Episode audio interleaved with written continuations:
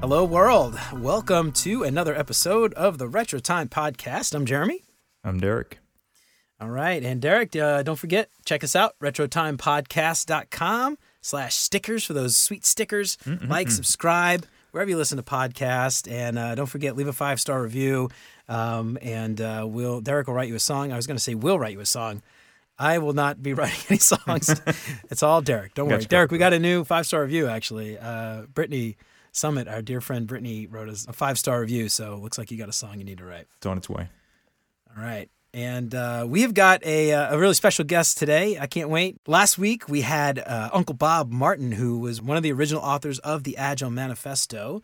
And this week, we have got a practitioner of said Agile Manifesto, someone you and I both worked with in the past. Uh, we're really excited. Um, David O'Malley. Um, he is a father, he's a husband, an innovation coach. He leads the global corporate units and their digital products through programs centered on lean product, product acceleration, and organizational transformation. He's also the author of the blog StayLeanGoFast.com. And most recently, he's been the senior director of product strategy at GE Healthcare.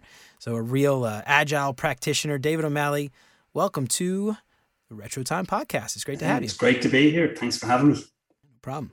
Now, I, I guess I, I, want to step back a minute and just focus on your your role specifically.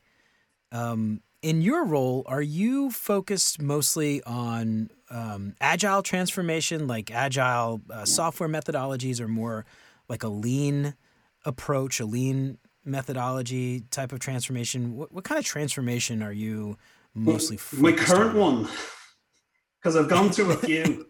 Um, uh, your most interesting, I guess. I don't know. It could be your current one. Yeah. I, I, you know, it's, uh, that's uh, that's a great question. So when I first came in, there was a push to the cloud. They wanted to. They, they had they stated goals and objectives around uh, getting to getting out of the data centers and getting into the cloud. And I had done that at a previous company, so they they wanted not just to do that, but they wanted to do it fast and nimbly, right? Mm-hmm. So that was about setting up these smaller um, agile type teams around the world that were able to follow a plan, follow a process, and, and essentially, you know, you know, accelerate the move to the cloud. The what came out of that was, well, if, if you're able to do that with agile here, we've got this other thing we're trying to do about becoming more of a software and digital based company. Can we apply that? We, we need to apply that here. We need to do this fast and nimble.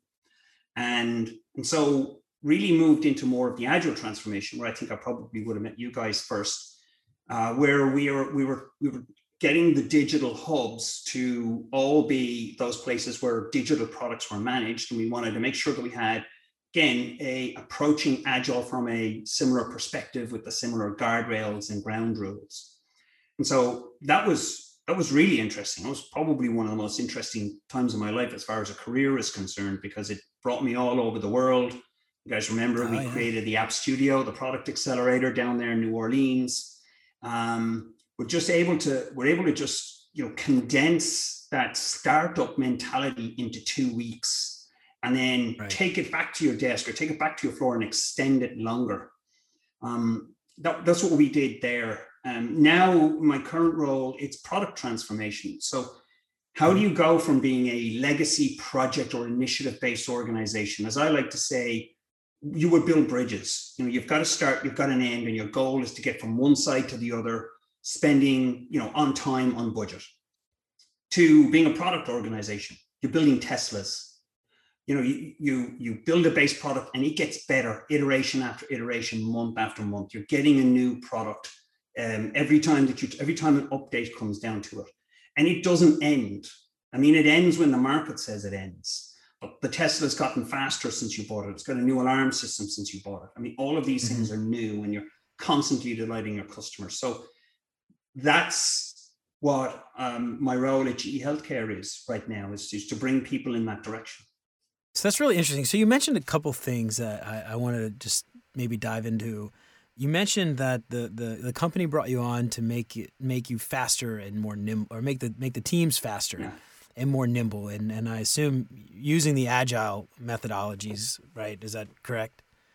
Well, yeah, yeah, agile agility. I would like to say uh-huh. agility. I don't like to use methodologies, yeah. but okay, core yeah. core agility was uh, at the center of that. Yeah. Okay, so the reason why I ask, we, we interviewed Bob Martin last uh, Yeah. last episode last week, and one of the things that he said, and this was really interesting to me because I I've always sort of assumed agile meant flexible, fast, uh, you know, kind of able to move quickly and and make yourself set yourself up so that you can change quickly and iterate. And one of the things that he actually said, the the first word they wanted to use was actually tinkering, the tinkering method. And in that sense, tinkering isn't always fast. You're just kind of playing with it a little bit and you're trying new things and you're playing with it and trying new things. And I'm just wondering, like, uh, when, and maybe you don't have the answer to this, but it's just an interesting a thought experiment. How did that concept go from just changing things until we get it right to being faster? Uh, yeah, I think that yeah, no, that's that's a great question. I, I mean, I think the um, it's a little bit dangerous. I mean, it is. I, I remember having this conversation uh, with someone, and I was saying, look, what you're really looking for is, you know, you're looking for the ability to move at the market. That's what you're really looking for. You're looking to set up the system that allows you to sense what's Oh, out there and respond in kind. Sense and respond loops, right? Not plan, act, sense, respond. Which is really agile, right? I mean, that to Well, me is what uh, being well, this agile is, this is. yeah this is the term that's the you know but this is what we're trying to put in place i mean this is what agility is really Mm-hmm. about it's that sort of athleticism that you have in your teams Yeah. you're trying to create empowerment you're trying to create transparency and Right. you oh oh and by the way you want that to be rigorously applied Uh, That's funny. Jer- Oh, sorry. I, I think you know, and I was I was mentioning. I remember mentioning this to to one of the VPs, um, uh, you know, in our digital days, and he looks at me and said, "David, look, the promise of agile is that you move fast. If that wasn't the promise, I wouldn't be doing this." I was uh-huh. like, "Yeah, that's that's a great point. You can't lose shit. You know, you can't lose sight of the fact that." When you put all of these things into place, it allows you to move fast. Now, I, I think to some degree, it's a little bit of a mirage in so much as look if i sat down and i said you've you've got to like move every piece of on on the board you'd be moving pawns and rooks and kings all over the place but if i said to you your goal is to corner the queen in one side you'd lose use less pieces you'd use less moves but you'd achieve the objective quicker and faster and now someone might point out and say, but all my pawns on the left hand side are doing nothing. Do I care? I've aligned with what you need uh, from an outcome perspective, Hmm. and I've empowered everybody to focus on just achieving that objective in the most common sense way possible. Uh, go do it. And, it's useless unless you have the mechanism in place that says, here's how I understand what's important, which is product management. And it's useless if you don't have the technology to support that which is, you know, for example, in the software world, is, is that CI/CD, so that I can create, test, release all in the two-week cycle. But from an agile perspective, the, the systems force you to create those mechanisms around it. And it does that through a variety of the, of the, the objects that are there. So to some degree, I, I- would say, you know, moving fast, getting something fast and getting something out fast is more a consequence of creating Okay, rigor and discipline and empowered teams uh, that are, are very clear on, on what they're doing and doing that rigorously rather than the end goal, which is let's do agile. Um, and I think that that's an anti-pattern. That's that's difficult. If someone ever comes down and says, "Hey, everybody, we're going to do agile," and uh, and it's you know insert framework here, um, you might want to step back and go, "What? How do you think this is going to work out? What do you Yeah. think? Is, what do you think is going to be different here? Because I think we need to talk." I just had a couple thoughts on this. So, um, when you when you reminded me, Jeremy, what what Uncle Bob said about tinkering, it made me think about something. What we're really doing is trying our best to build things so we can move forward without fear. We want to be able to continuously move without fear of retribution. The app's going to go down. The customers are going to yell at us. And when, when I was thinking about it more, it reminded me of uh, how I learned some of the things that I've learned in my life. Not, not even software related. So I've, I've learned to play the guitar as a kid. And you can't get good at something without with by going incredibly fast one way and fast being your only goal. Tinkering and practicing with a purpose got it, got me to be able to improve. You know, like actually having a purpose mm-hmm. while you tinker, moving forward, guiding, changing the direction, moving forward, changing the direction. Um, anything that's worth doing, uh, you know, that's a great approach because you don't have that fear of of any kind of um, anything that's going to happen to you if you do move uh, in the direction that makes sense. Similar to transformation in some way. I mean, I, I, I often talk about transformation as a type of change, for example, but there's other types of change, and, and they often get mixed up a little bit. Um, so, so transformation is really about mindset change. It's really hmm. about seeing everything in a completely different way. And you, you don't, you know, someone might say, well, what's your plan for transformation? And I'm like, well, if we're really transforming things, everyone's going to have a different journey. It's okay to map the journey, but it's not okay to say Derek's and his team are going to take this amount of time, and you know, Jeremy yeah. and his team are going to take this amount of time. Um, you know, you you need to. I would need to spend more resources on the team that, you know, is maybe needs more work on it, but you measure the progress so, relatively speaking, how far down the road are you? And you know what we what the type of change that we normally go for is transitional change. We mix these things up. Transitional change is skill building, is learning the skills. So you know, I, I had four ERPs. Now I'm going to have one. I'm going to have one different order entry system. Well, I can probably plan out the migration process from the four to one, and then I can plan out the training process, and then I can, you know, I can see whether the skills are being applied. That's that's more hands-on than anything else.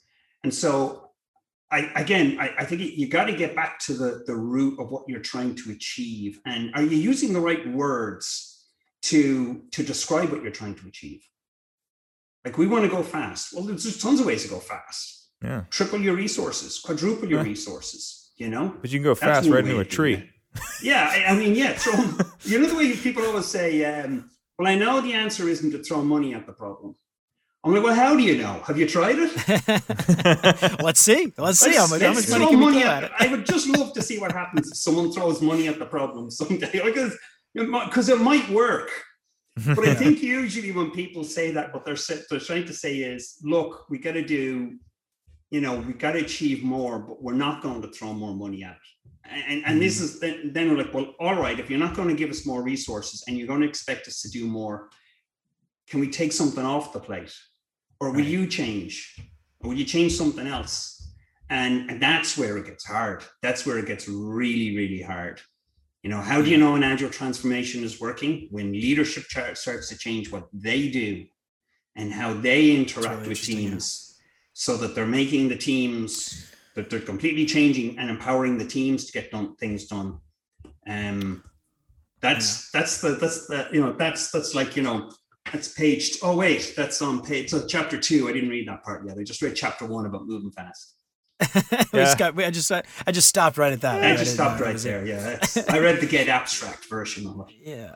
Uh, well, you know, that's the thing that I've always uh, kind of observed at, at the larger companies that that try to do agile is the agile is the, the end result is is just really the speed. That's what they're looking for is speed. And I think like you, you just said this a few minutes ago. I think it's worth reiterating is speed is the is the the the obvious outcome of doing these other things correctly. It's mm. not speed wasn't the goal, right? Speed was the result.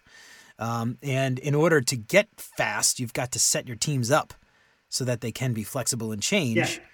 right? And and changing fast is really what the goal should be. I think at the end of the day, right? To yeah. to you said a, little bit ago too is um, you want to change with the market, but you want to change with the market fast. You want to do that exactly. fast. It's not right. It's Respond. not. There's always going to be a, a, lag between you and the market. How do you make that lag small?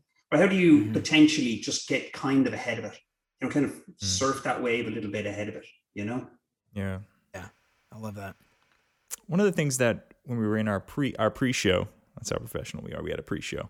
in our pre-show, um, we were talking to you about a little bit of your history, kind of going from smaller companies to larger companies. Yeah. Can you talk a little bit about that journey and that transition?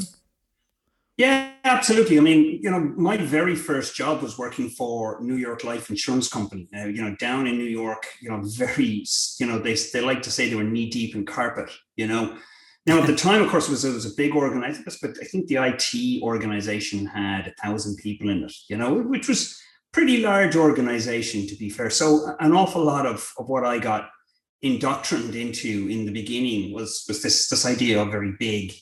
Um, but as I progressed, I went to, you know, a much smaller company after that. And then I went to a relatively large size company, you know, software company and a small one, large one. Um, I think before GE, I think that the biggest difference I think between the two of them was when I worked for a small company, uh, health and wellness company, which no longer exists. It's uh, it was was purchased, so um, which was you know a couple of thousand people maybe, to then going to GE, which was at the time three hundred thousand people. Oh, wow! Um, it was literally everything was a thousand times larger from that small company to that large company, and it's you know you're not just on board to do your job um, and GE obviously is very an exacting and demanding place but you also then have to deal with just jumping up into the scale and, and and trying to absorb everything. And there's there's just huge differences between working at a small company as i'm sure you would imagine and then working at a much larger company. Um, that, that you got to get used to as well as just doing the job that you were hired to do. Sure. Oh God, yeah, I can imagine. Thousand times the the politics and and all that stuff is just that much. It's not the politics doesn't exist in yeah. a small company, by the way. You know, right? Right. Well, that's yeah, true. Yeah, different. There's more yeah. more people to deal with. right. I mean, I think it's you know, if you ever saw Gladiator, remember he said uh, he said the difference between a soldier and a politician. I get to see the person who stabs me. Yeah. oh God. Yeah. There you go, man. Yeah. So it's it's interesting. It's it's that close knit. Um, smaller group. You know, Jeremy's talked about it a number of times. He said things just get done faster. You have fewer lines of communication. You have fewer um, dependent teams and things like that. Uh, for large projects, you can actually do them a lot faster. Where does the benefit come in then? I'm always always curious about this. Where does the benefit come in of having a larger organization if smaller organizations can get things done faster? Look, smaller smaller companies would kill for the resources that large companies have. They really would. Right. Um, and one of the one of the difficult things that I found when when I did move to GE was I was doing work and someone told me, he said, you know, we've got someone who does that, right? Why don't you just call this person? They'd be glad to do it for you. It's their job.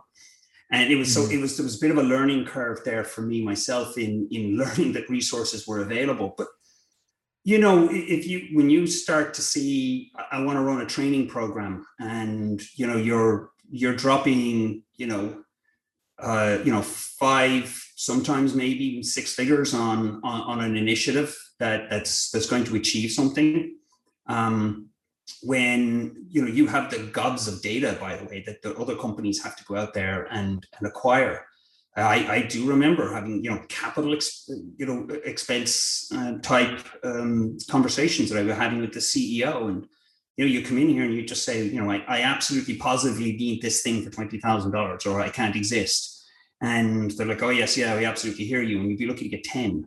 You know, I mean, so from a resource perspective, I, I think, and there's there's an awful lot more than a large company can give you. I mean, I think even from an HR benefits uh, perspective, sure, yeah. you have a lot more people thinking about employee development it's not that small companies don't want to do it. It's just that the, the scale and resources that you have at a large company are there. As much as we all like to complain about, oh, things aren't the way they used to be, or you yeah. know, my benefits weren't as good as, etc. Well, you know, it's the same everywhere. It's just relatively speaking, is you're going to have less people concerned or worried and thinking about that uh, at a small company. So I think hmm. there's there are there are differences. I like to see you you, you kind of just got to pick your poison, but at the end of the day, it's poison. Um, when you're a small company, you can feel like you are closer to the metal, so to speak, that you can make a difference and that you can see, I made this decision and here's the outcome. There we go. Um, it, it, things take a lot longer to play out in, in a large company. Normally, sometimes they don't, right. but normally things take uh, quite a bit longer to to play out. Um, I like to think that since joining a company as large as GE, you know, the reason why I was hired was to take some of that small uh, company mentality and agility and bring it to the large company, which again, in some instances we've been successful at, but you're in a large company. You can't succeed everywhere. You have to pick your battles. So that's interesting. That the that part that you you mentioned about um, being hired specifically to take that small company mindset or small company approach. Um, I, I've worked at startups in the past, and my first uh, job as a uh, doing software was at a startup, and the uh, the the speed at which we could go from you know discovery to execution mm. was just mind-boggling fast you know? There were so few lines of communication that it was just made it a lot easier. And i, I guess my, my question is those small companies as they grow and they add those those lines of communication what what do you do to to keep from slowing down as you grow you know? If you are if you started small you're a startup for instance and as you grow you add 100 or a thousand people. Are there some techniques to keep to keep that from slowing down? Yeah, I mean, look, I mean, I think you have to rec- recognize a couple of things. First of all, why are the large companies? Why is it harder for them to to do all of that and you know move fast, nimble, agile stuff, right? And and you have to remember, a lot of these companies are public. All right. Mm, so sure. there are financial ramifications and legal ramifications associated with what you do with your money. Some of them are regulated, like Agrokachie mm. Healthcare. Mm. So you you like to say, I want to go really fast on this, but you you know you can't go really fast because you might be um, a regulated or protected system, for example. So, uh, but I, I, think as a large, the, so the difficulty in a small company growing large is, you know, you can get a couple of senior leaders together and their culture or their understanding of things is, is there. And, you know, you can talk in shorthand. I mean, I often talk, remember when I was a small company, myself and, and my CIO, we could literally have conversations without saying three words in a row. And at one stage, it was observed by somebody else, and you know, we were like, you know, you want to do that? Remember, we did the thing. Oh yeah, oh, oh yeah, yeah. And, right. and, you know, you kind of like, and and the next thing you know, uh, we've we've got the dashboard, we've got the presentation, we know exactly what we're going to say on the next sales meeting, and off we go. And, and somebody was going, "What just happened?" Yeah, don't worry about it. Well, you do. It's like you've been married for 20 now years. you've got to, yeah, exactly. We've been working together about six or seven years at that stage. So, mm-hmm. um, so now you got to worry. Now yeah. you do have to worry because not everybody's going to have that mental telepathy. So the things that you often took for granted, uh, you're going to have uh, little things, structure. Like what mm-hmm. are we mm-hmm. communicating? Who are we communicating it to? Um, what are the, you know, you know, when do we meet? This is when we come in this is when we don't. Um, so a lot of those those little things start to get bigger as you get a larger organization. And you look you put an sop you put a process in place uh, or you don't. And, and, an awful lot of times it, that's when it gets that's when it gets kind of difficult you know? Um, you'll you'll often see the founder mentality is still the person who wants to do the exciting stuff be on the front somebody's got to come in and operate the growth. Somebody's got to operate day to day and make sure that, that the things are getting done and the right communication and message is getting to the right place so that growth decisions can be made. Mm-hmm. And so that you're making sure that as you grow, you're not forgetting your, your current base of customers and you're treating those again you know you might have one large customer or two large customers which is which is great. You know you you'll get your first two usually through networking it's easy. Three and four is hard. How do you make sure that you have uh, the right uh, you might have a, a, sales desk or service desk or or, or help desk? Uh, uh, do you make sure that you're having the same consistent results all the way through that you know press five if you are happy with your operator type thing. You know so that's difficult and you, you've you've got to spend time and effort to putting that discipline into place interesting so I had a question. This is a very blunt question, and i have always been curious about what an agile transformer thinks of this question because it's been it's been burning in my brain for so long, and I'm ready. So hot, and I'm so happy you're here, Dave. Um, so how important is it that the finances of the business adapt to the agile mentality to rapid yeah, change? Massively. I mean, it's imperative, really, at the end of the day how do big companies do that? They're so they're so mired in their quarterly they're releases so and, and their their yearly whatevers and their their plans and their yeah. long terms and their you know how, how did how does that even how, is that like the is that the golden the golden goose of like if well, we figure this out, then we figured it out. Yeah, yeah, yeah. Maybe it is. You know, um, I, I, I there's a, so there's a couple of ways that you can do it.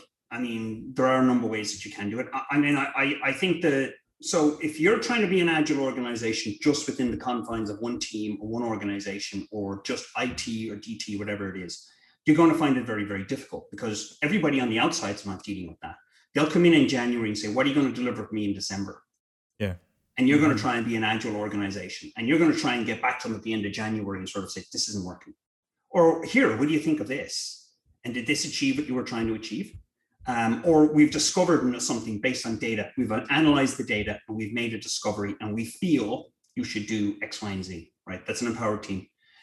And so, if you don't have that, you're going to find it very difficult working with your customers and your stakeholders who don't understand what it is. Now, same with financing. If you don't have the mechanisms in place that allow you to constantly revisit what it is you need or how you need it, because some companies are like, like you know, here's a million dollars but I've broken that down into half a million dollars for dev time, half a million for operations, half a million for capital, or say, and those numbers aren't working out, 100,000 for this, 100,000 for training. And, you know, you might, or, and, you know, 50,000 for travel. And you might be sort of, you know, you might get to October and your travel budget's gone. And you're like, but I'm under on this. And I really need to go see that client in Texas to try this thing out and they'll say, well, your, your budget's gone. Oh, you know, we've experienced that at GE quite a bit but you don't have travel budget. Like, I mean, that's not that's not really working very well, is it? Um, you know, you've given me a million dollars, I need to be able to spend that. But but again, in a in a public company, you need some rigor and control around that. So the question is, how do you loosen that a little bit? Right? How can you uh, how can you make it easier uh, to do that? And one of the ways, and I think we experience this in in, in digital, is tranche funding, um, or as I like to call it, agile economics. So you, you know yeah. you've set aside this is the money that we want. And we you know we, we want to invest it in these key initiatives right?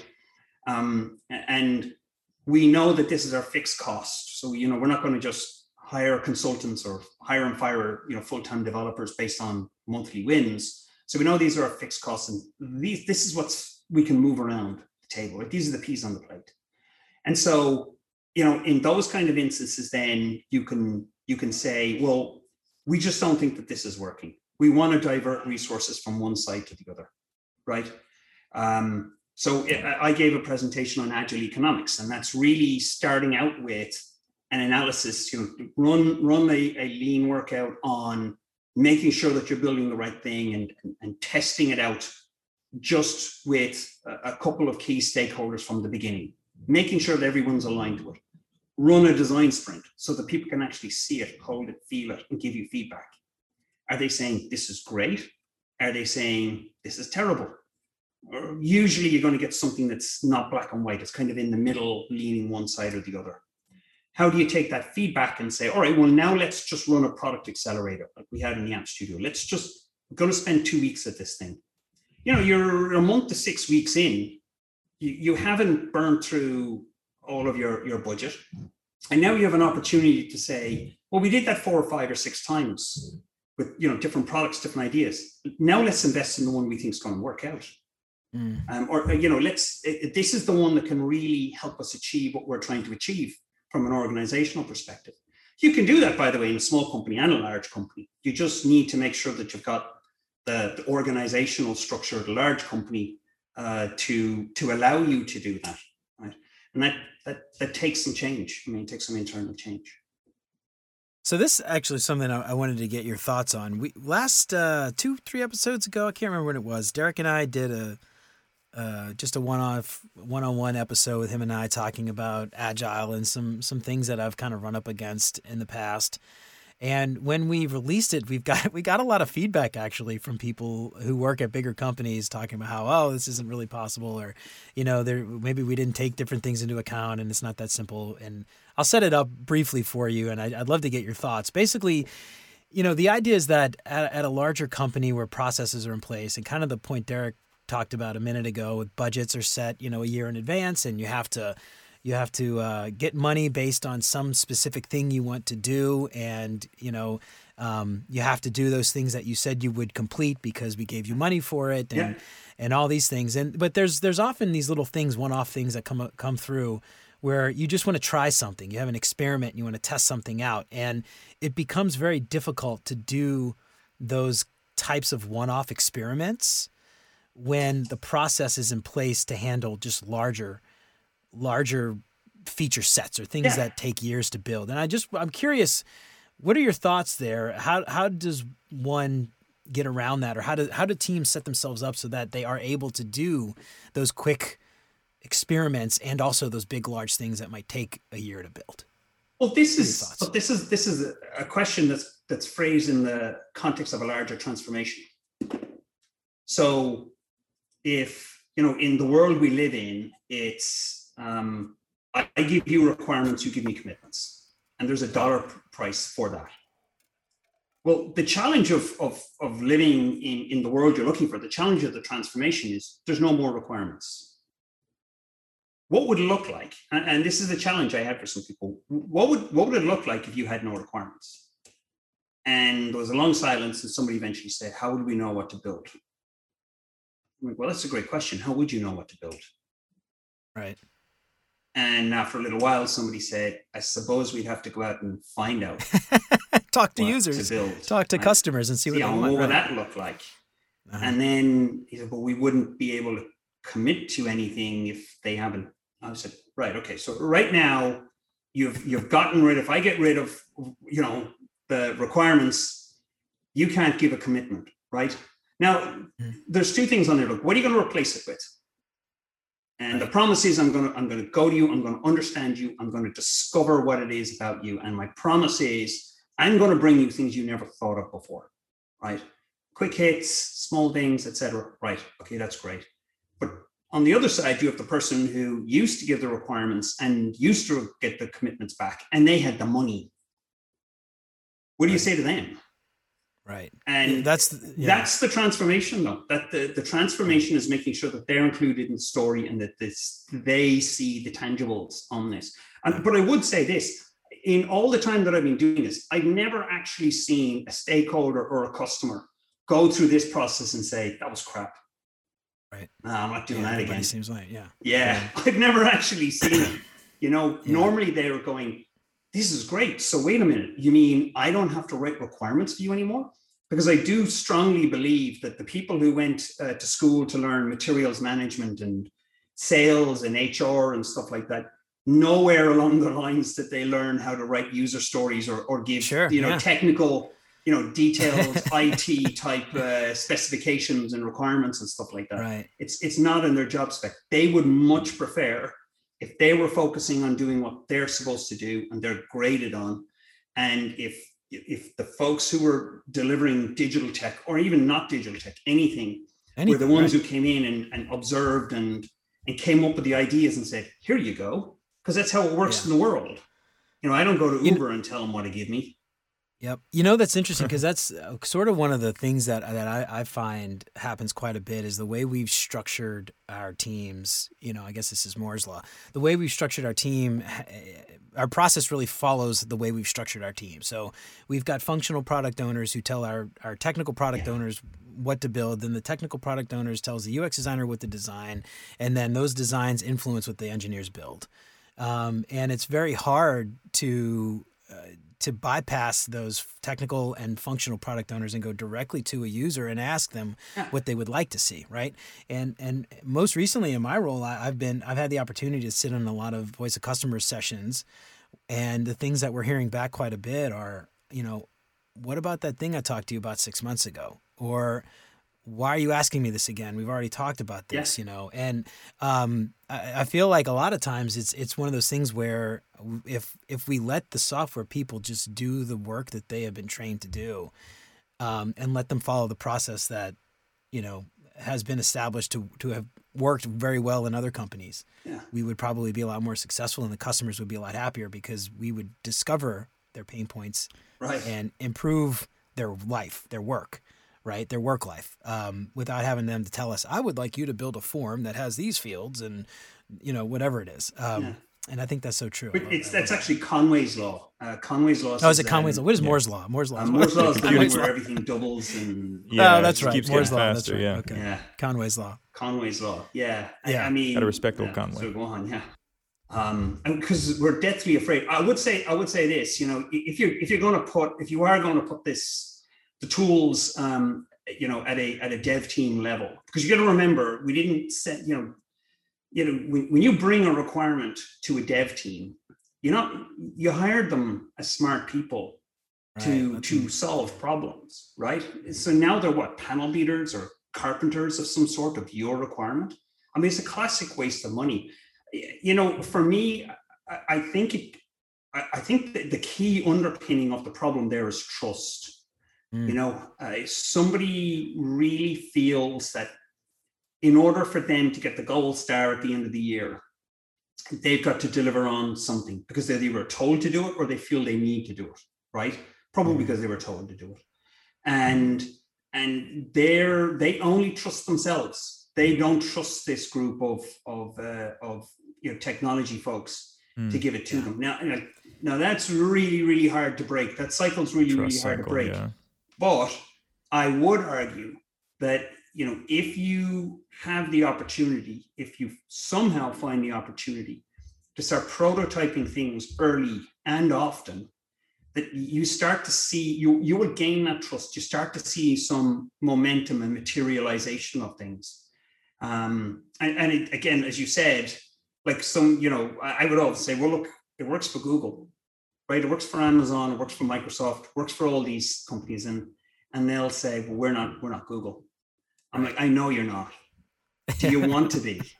Do you want to be like? You would- or, or Yeah. not. I mean, it's a choice, by the way. It is a choice. We could all just stay here That's and do things the way they've never worked before. You know? That's one thing I've heard more than anything is that, you know, their business case, their use case is very different than ours. I think a lot of times, and I've heard this about products that we've built in in the company that I currently work in where um, you know, they see themselves as a snowflake product. Every product sees itself as a snowflake product. What It is sees itself as a snowflake organization.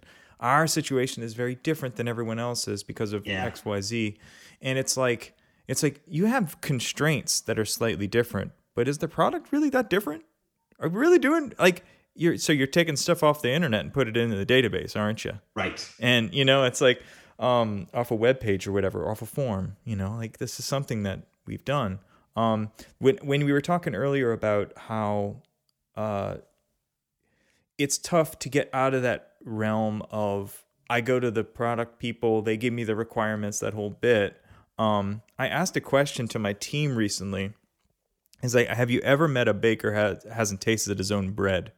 Yeah, it's a good one. And every because when I asked, have the developers seen anyone uses the system? Has any developer seen someone actually using the system we built? A real user? The answer was, well, we have ambassadors who will will demonstrate how the system works. No, no, no. People actually using the system. Yeah. And there were there's a lot there's a lot of defense behind it because it's almost as if like it's almost as if like you don't like seeing someone use the application is like seeing someone with their clothes off. Like that's not Yeah, the way right, it works. right. You know what I mean? Like Yeah. like it's just uh, just so it's kind of an interesting But, uh, it, but it's all, it. but it works both ways. It's kind of like no, we can't let the developers see. We can't. Don't let the developers in the room. Like Ooh, like no way. um, like they've got you know fangs and Yeah. and they're and they haven't been fed for weeks. You Yeah. Know? Yeah. Yeah. Maybe we haven't can't bathed for weeks, developers in. Well, why can't you? Trust me, we eat. Yeah. yeah, yeah, yeah, yeah. Well, you know the the other thing too. I, I guess this goes back to to what we were talking about before, the way we set up our our, our teams.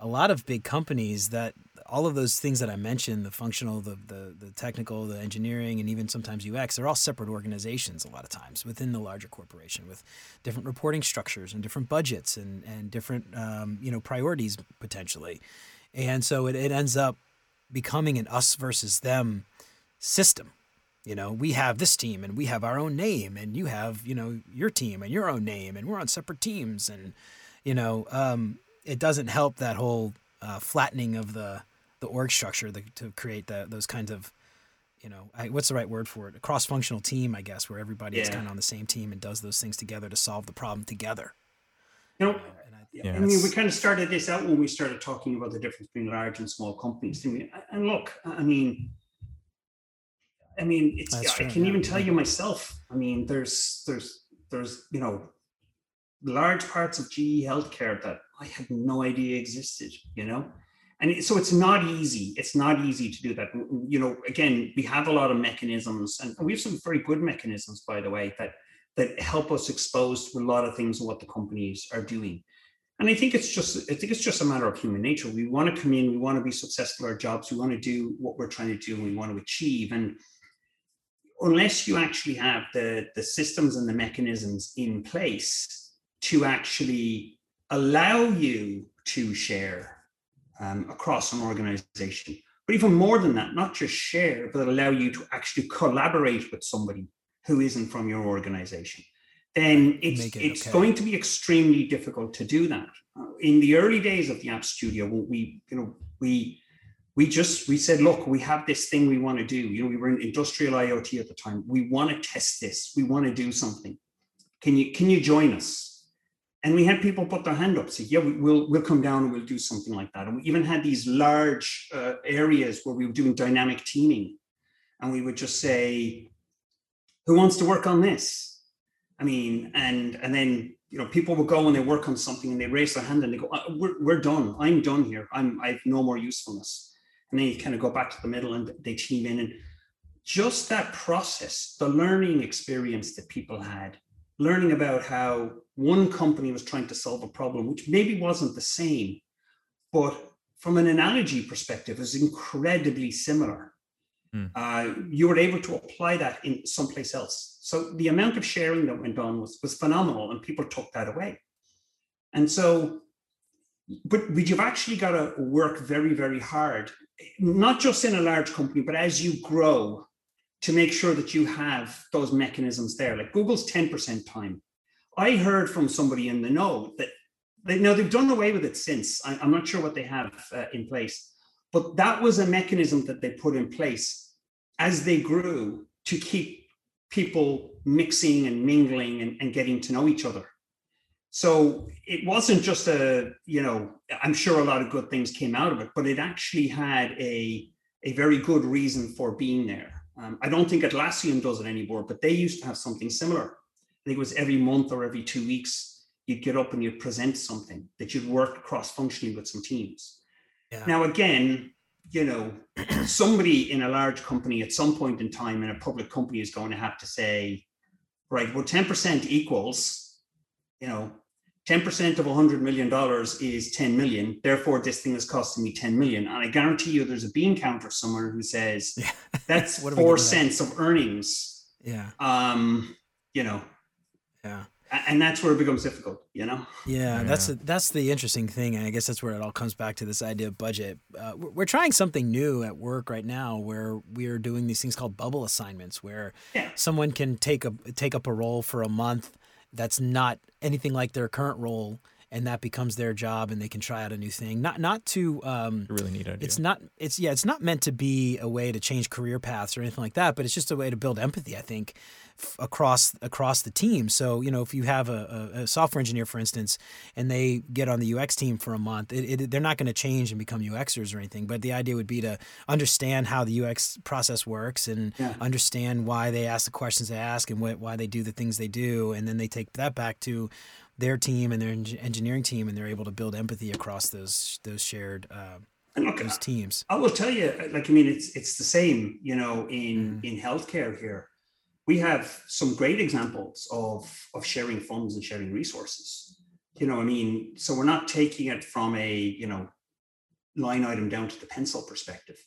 Um, so there is an awful lot that's being done there, and I can tell you even uh, when I was working with one of the teams here. You know, when you talk about building it, building it big versus building it small, you know, mm-hmm. they were very, very, they were very receptive, very, very disciplined around coming in, defining the problem first, you know, creating an experiment. They created an experiment that they were able to do at about two or three different sites within um, our business.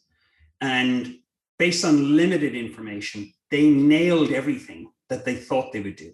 So they set up their test, they ran their experiment, they looked at it, it worked out exactly the way they thought. And they were able to use those details to say, we think with more funding, we could get this and drive that. And we'll just start out at the small part first.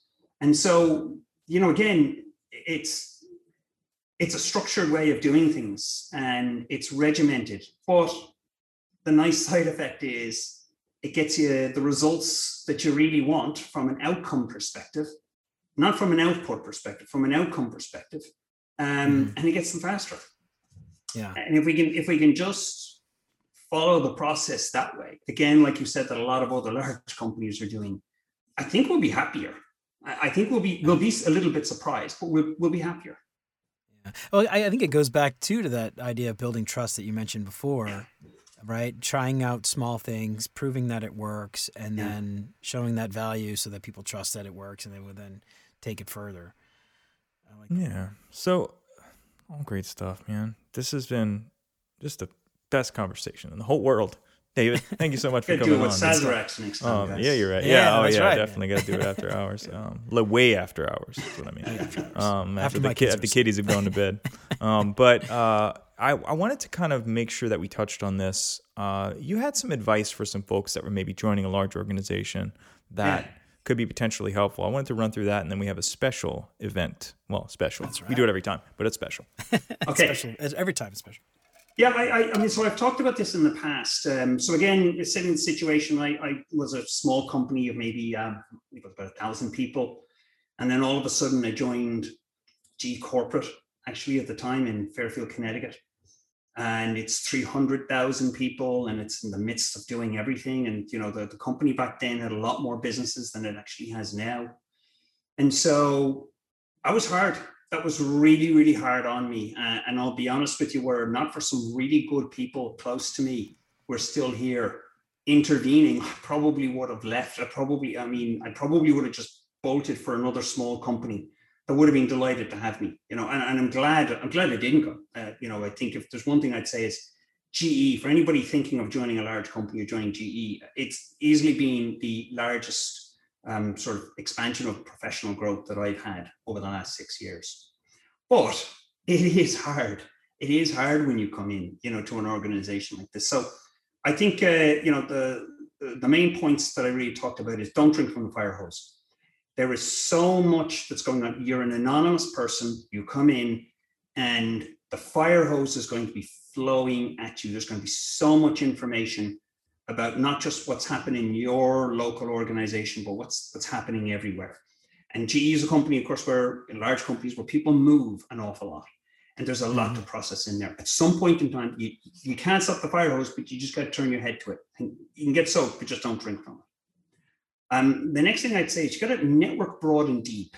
And this is difficult because when you're in a small company, when I was in a small company, I could call the CEO and go for a game of golf, and he'd invite me to to a baseball game.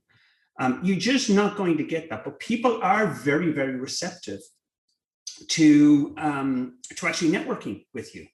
So it's it's networking at your level. It's it's asking for a few more introductions. It's it's kind of doing that little lunch.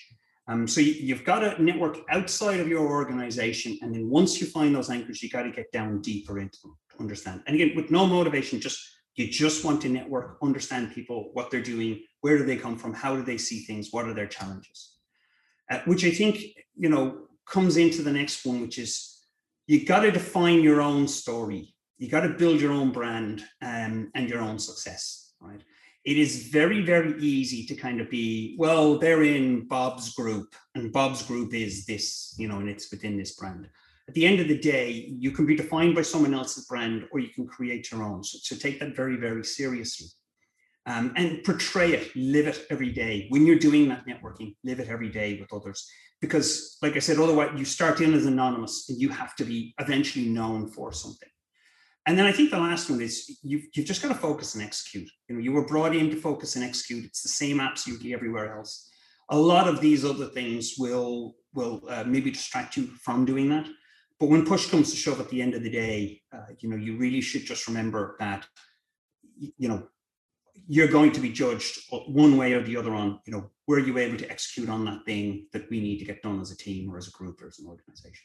So those are the four things that I would, in a nutshell, say uh, are very, very important for, for people who are joining large organizations from small organizations and, and the culture change that and shock that they'll probably go through in uh, in the first couple of months. Now, like I said, it's hard to go from the size I went to to GE and where things were five six years ago at the time.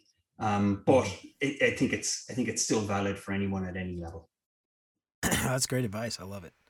I love that one about though making your own way. I guess uh, the kind of last one. Um, that was some advice that I got when I first started. Um, you know, you can kind of make it so it's so big and there's so much money that you can kind of make your own path. And if that if that role doesn't exist, make it exist. Yeah. And I think that's something that uh, a lot of people coming to big companies, they just sort of assume it's a bureaucratic, you know, yeah, mess, and and you, are very structured and, and whatever it is to a certain extent. But uh, I think there's that ability for people that I've, I've heard it called it recently entrepreneur, entrepreneur someone who yeah. who works inside of you know kind yeah. of an entrepreneur, but inside of a big company and doing their own thing and I, I love that. If you got a good idea, it, it is the kind of place that if you have a good idea, again, this is slow, but if you have a good brand and a good idea, and if, if you see an opportunity and you're networking that amongst groups, somebody, there's a good chance somebody will look at that and say, I'll be cool. I could do that. Yeah. What would it take? And then again, if you come up with one idea, you're going to be disappointed. But you'll find that if you're constantly networking, you're constantly thinking of ideas like, here's where a process can do this here's where tech can do this here's what you know something along those lines someone will say that's a good idea i think i'll take a flyer on this yeah let's try it yeah. i love that all right, brilliant. Um, all right, so we call this session uh, this or that, and the idea is for our guests to just get to know you a little bit better. We're going to ask you a bunch of questions, this or that, and and you just tell us what which one you like better. Very simple. Uh, are you ready? Shoot. All right. Uh, Let's see. Let's start at the beginning, all the way at the top. Dog or cat? Wow, this one hasn't pu- this one hasn't really puzzled anybody yet. This is this is interesting. Buckle up, guys. It's a tough one. Uh, I'm a dog person. See, we had dogs growing up. We bred dogs growing up. I resuscitated a puppy once. We talk about that. Oh wow! Oh no kidding. But we got That's cats amazing. now. We got cats now. I think I'm converted cat dad. I'm a cat. You're, dad. you're a cat man. All right. Respect. Yeah. Respect. All right. Uh, Netflix or YouTube? YouTube. YouTube. All yeah, right. Phone call or text, text message? Text message. All right. Text. Ice cream, cone or a cup? Cone. All right. iPhone or Android? iPhone. All right. Um, then I probably know the next one, Mac or PC? Uh, Mac. I've used a Mac for right. some time now. Yeah. This this is a new new addition to the list, uh, but I like it. Buttons or zippers? Zipper.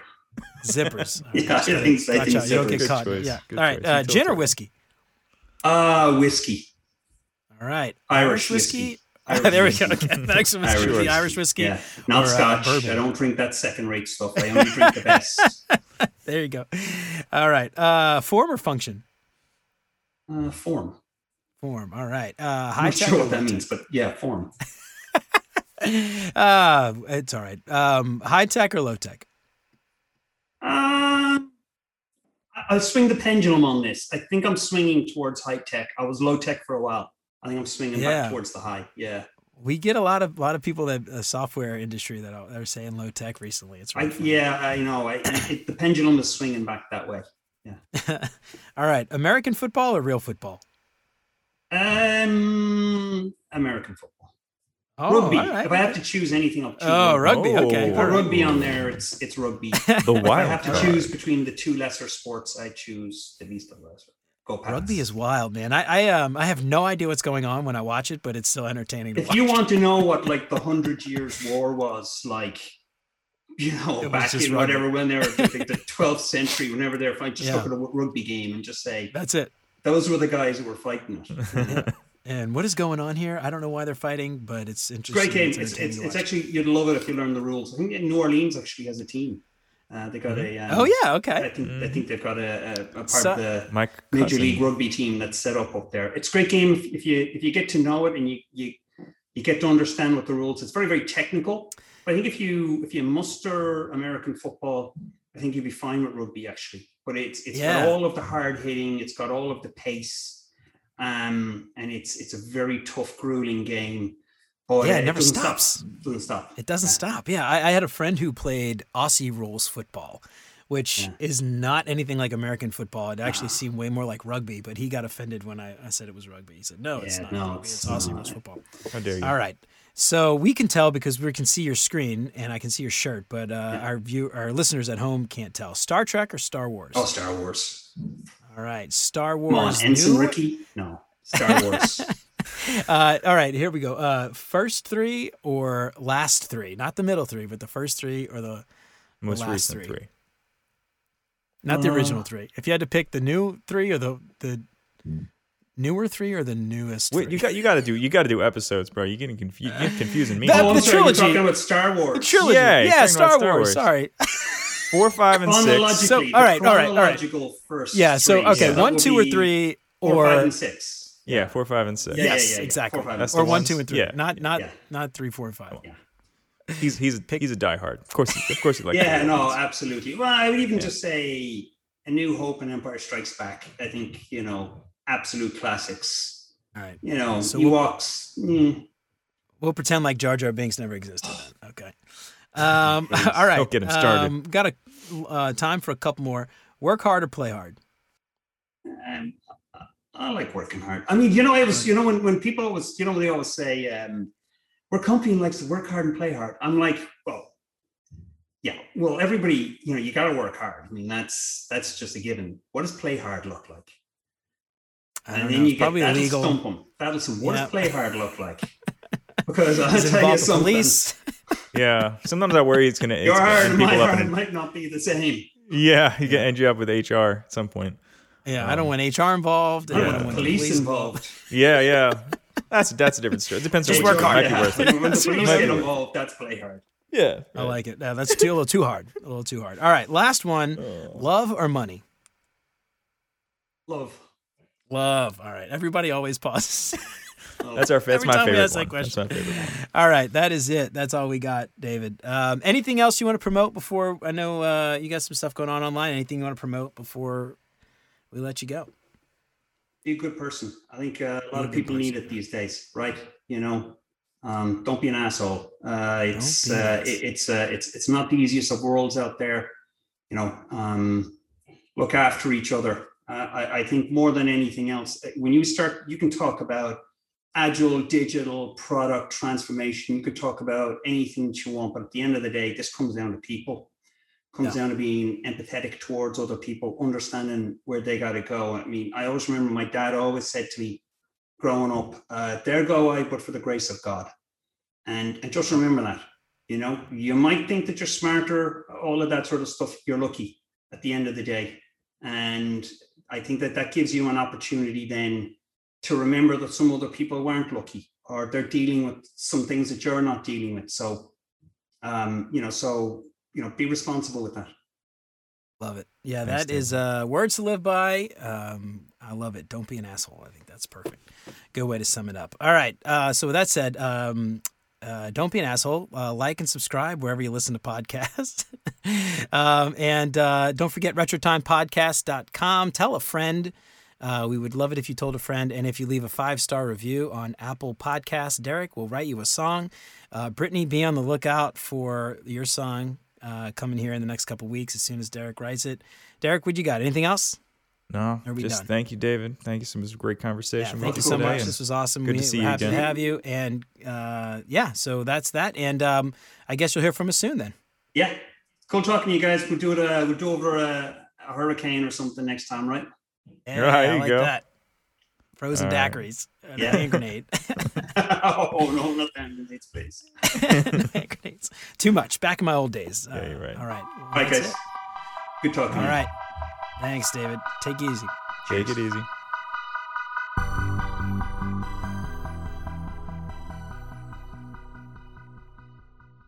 I don't want the police involved.